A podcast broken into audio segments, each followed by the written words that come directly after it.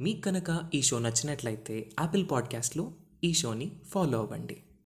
ఆ కైలాసం సర్వగస్యాపి దేవస్య మహాదేవస్య సూర్యన మహాకైలాసం ఇత్యుక్తం శివతత్వార్థవేదిభి. ఈ శ్లోకం బాగా గుర్తుపెట్టుకోవాలి. ఈ వర్ణన చేసినటువంటి ఋషికి పరమాత్మ సర్వత్రా ఉంటాడు సర్వవ్యాపకుడు అని తెలుసు. సర్వగస్యాపి దేవస్య సర్వగుడైనప్పటికీ మహాదేవుని కైలాసం అనేది ఆవసింది అంతటా ఉండేవాడు అయినప్పటికీ అనుకున్నది అంతటా ఉన్నవాడు నిర్గుణుడైన వాడు సర్వశక్తిమంతుడు సర్వవ్యాపకుడు. కానీ ఆయన లోకాలను అనుగ్రహించడం కోసం సగుణ సాకార రూపం ధరిస్తారు కదా అప్పుడు ఆయనకు ఆ లోకం ఉంది. అది లీలామయమైనటువంటిది. అది ఎవరికి తెలుస్తుందంటే శివతత్వార్థ వేదిభి శివతత్వార్థము తెలిసిన వారు దాన్ని మహాకైలాసం అంటారు సుమా. అది అనేక బ్రహ్మాండాలు ఉన్నాయి కదా. ప్రతి బ్రహ్మాండాలు కూడా బ్రహ్మ విష్ణు రుద్రగణాలు ఉంటాయి ఈశాన గణాలు ఉంటాయి. వాటన్నిటికీ మూలమైన చోటు అది. అది కైలాసం దక్షిణాశ్రయం. అది మహామేరువుకి దక్షిణం వైపు ఉంటుంది. ఆ దివ్యమైనటువంటి కైలాసం. అసలు మేరు అంటే ఏమిటంటే సర్వ దేవతలకి విశ్వానికి మూలమైన దివ్యశక్తులకి కేంద్రం అది. ఈ మేరు పర్వతం అంటే భూమి ఎందు ఎక్కడుందా అని వెతకడానికి లేదండి భూమికి సంబంధించింది కాదు. మేరు పర్వతం వేదముల్లో వర్ణించిన మేరు పర్వతం గురించి తెలుసుకోవాలి అంటే అది జ్యోతిర్విశేషం. సమస్త విశ్వం మనం చూస్తున్నా చూడనటువంటి అనేక జ్యోతిర్గణాలు నక్షత్ర గణాలు అన్నీ కలుపుని ఒకటైతే దానికి ఒక మూలమైన కేంద్రం ఉంటుంది. ఎలాగైతే మొత్తం మన శరీరానికి వెన్నుదండం ఉంటూ దానికి మూలమైన పైన బ్రహ్మరంధ్ర స్థానం ఉందో అలాగే ప్రపంచానికి కూడా మూలమైన ఒక వెన్ను ఉంటుంది. ఆ వెన్ను మేరు. మొత్తం బ్రహ్మాండానికి ఒక వెన్ను వంటిది ఆ మేరువు. దాని యొక్క కొన భాగం. ఆ కొన భాగం మేరువు. అది జ్యోతిర్మండలం పడుతుంటుంది దాని చుట్టూ గ్రహ నక్షత్రాదులందరి సంచరిస్తుంటాయి. సమస్త దేవతలు దాన్ని ఆశ్రయించుకుంటారు. అది ఎలా ఉంటుందంటే జలజ్వలన శంకాసహ కనకోత్తమ పర్వత. బంగారు కాంతులతో ఉంటుంది. అది బంగారు కొండ అనిపించుకుంటుంది. అది కైలాసానికి పూర్వం వైపు ఉంటుంది. తూర్పు వైపు ఉంటుంది. కైలాసాదపి పూర్వశ్యాం పంచాసత్య సహస్రక యాభై వేల యోజనాల దూరంలో కైలాసానికి పూర్వం వైపు అంటే తూర్పు వైపు ఉంటుంది. ఆ దివ్యమైన మేరు పర్వతం ఇప్పుడు ఈ కైలాసం లక్ష యోజనమానేనా ఇక్కడ లక్ష ఇత్యాదులు తెలుసుకున్నప్పుడు ఇందాక చెప్పినప్పుడు అనంతం. ఇందులో విశేషమైన ప్రాకారాలు పరిఘలు ఉంటాయి. ప్రాకారములు అంటే పెద్ద పెద్ద గోడలతో కూడిన కుడ్యములు. పరిఘలు అంటే అగడ్తలు అని చెప్పేటువంటి ఇవన్నీ ఉంటాయి. అందులో ఏడు వందల కులపర్వతములు ప్రాకారముగా ఉంటాయి కైలాసంలో. ఇక్కడ నుంచి కైలాసం మనకి. ఏడు వందల కులపర్వతాలు వివిధ ప్రాకారములు అక్కడ సర్దుకుని ఉంటాయి. ఆ కులపర్వతాల మధ్యలో అగడ్తలు ఉంటాయి.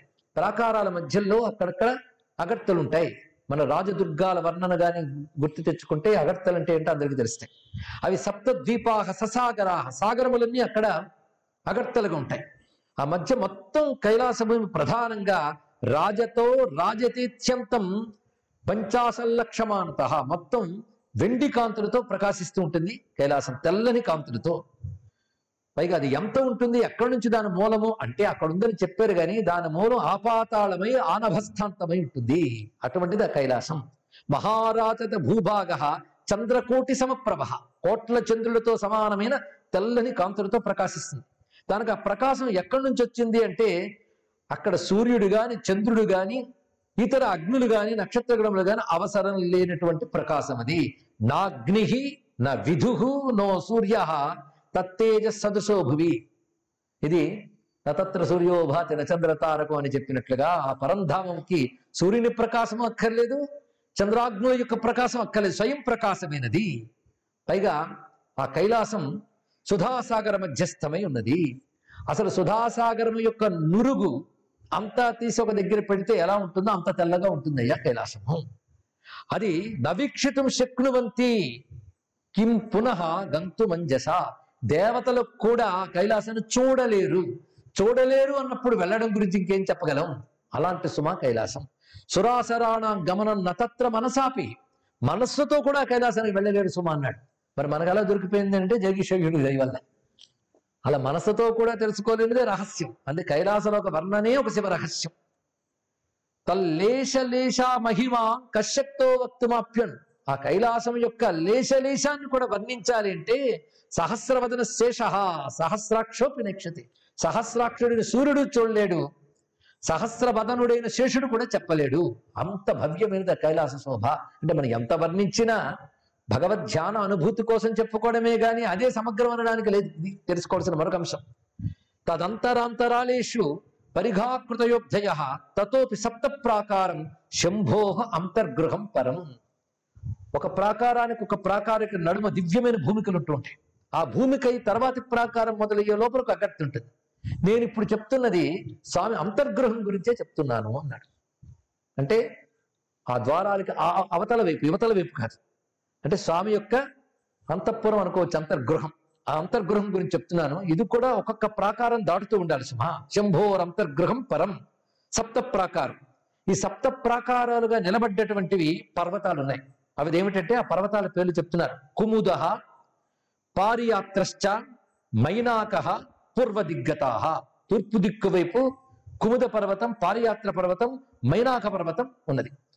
ఇక దర్దరో మలయో వింధ్య పశ్చిమే యోగి పుంగవ. మరి ఈ పర్వతాలు మన భూమి మీద ఉన్నట్టున్నాయని మీకు అనిపిస్తాయి కదా? వాటి పేర్లు వీటికి పెట్టే కానీ ఇవి కావు తర్వాత శివుడు మొత్తం కైలాసం పైన కూర్చొని అమ్మవారికి సమస్త లోకాలు చూపిస్తాడు. అప్పుడు చెప్తాడు అక్కడున్న పర్వతాలు ఈ వింధ్య పర్వతం అవి ఎలా ఉంటాయి? ఇవి ఎలా ఉంటాయి? అంటే భారతదేశమునందు ఈ పర్వతములు ఉన్నాయి. అంటే ఆ పర్వతముల యొక్క విభూతి లేశము ఈ భూమి యందు లభించింది కనుక ఈ పర్వతములకు ఆ పేర్లు పెట్టారు ఇది తెలుసుకోవాలి.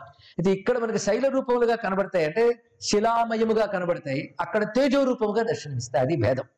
అందుకే ఈ పేర్లు మనం తెలుసుకున్నప్పుడు అక్కడ హిమోత్పర్వతం ఉంది అక్కడ వింజ పర్వతం ఉంది కానీ మనం వెళ్ళేటువంటి హిమాచల్ ప్రదేశ్ పర్వతం కాదు.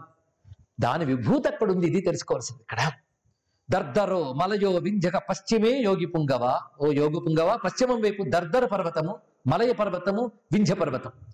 ఇక ఉదయాస్త స- ఉదయాస్త అచలు ముంజ ఉత్తరస్యాన్ దిశి స్థిత ఉదయ అస్తమయ పర్వతములు ముంజ పర్వతము ఉత్తర దిశ వైపు ఉన్నాయి.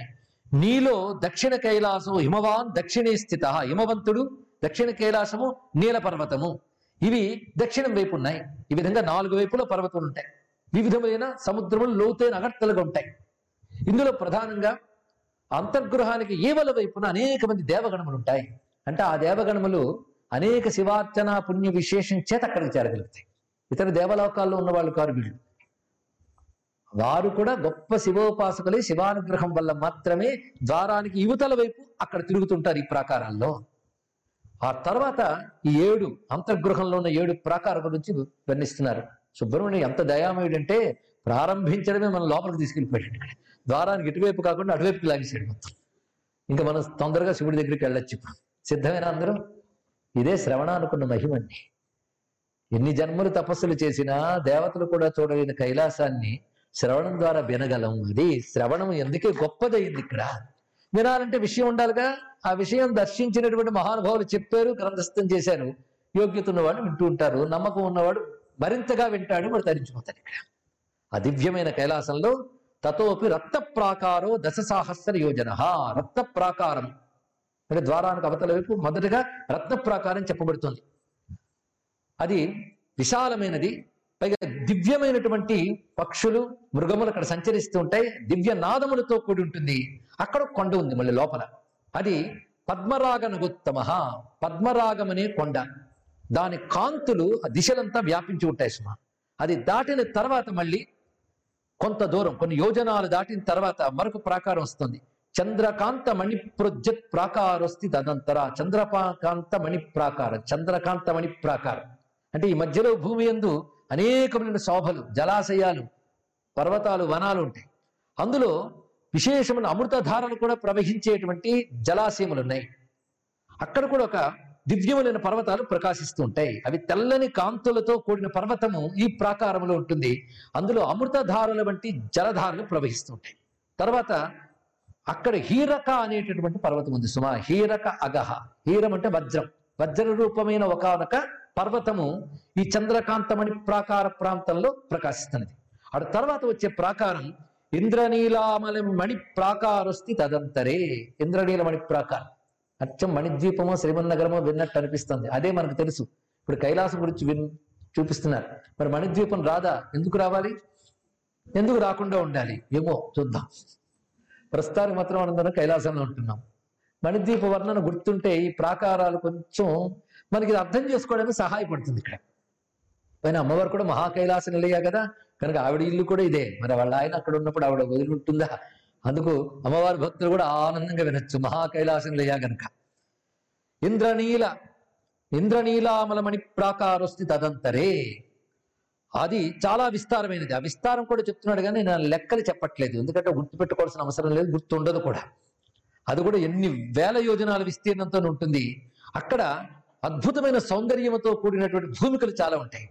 అక్కడ ఒక పర్వతం ఉంటుంది. ప్రతి చోట ప్రాకారము అందులోపల పర్వతం చెప్తున్నారు. అది ఇంద్రనీల శిలోచ్చయ. ఇంద్రనీల పర్వతము ఈ ఇంద్రనీల ప్రాకారం లోపల ప్రకాశిస్తుంటుంది సుమా. ఇక దాని తర్వాత ఉంది నాలుగో ప్రాకారం. హరిన్మణీంద్ర ప్రవరహ ప్రాకారస్తి తదంతర. హరిమణి ప్రాకారం. హరిమణి అంటే గరుడ పచ్చ పచ్చలండి పచ్చలతో కూడినటువంటి ప్రాకారం. ఆ ప్రాకారం లోపల కూడా దివ్యమైనటువంటి వృక్షములతో కూడిన వనములు ఆ జలాశయాలు ఇత్యాది సౌందర్యాలు అన్నీ ఉంటాయి.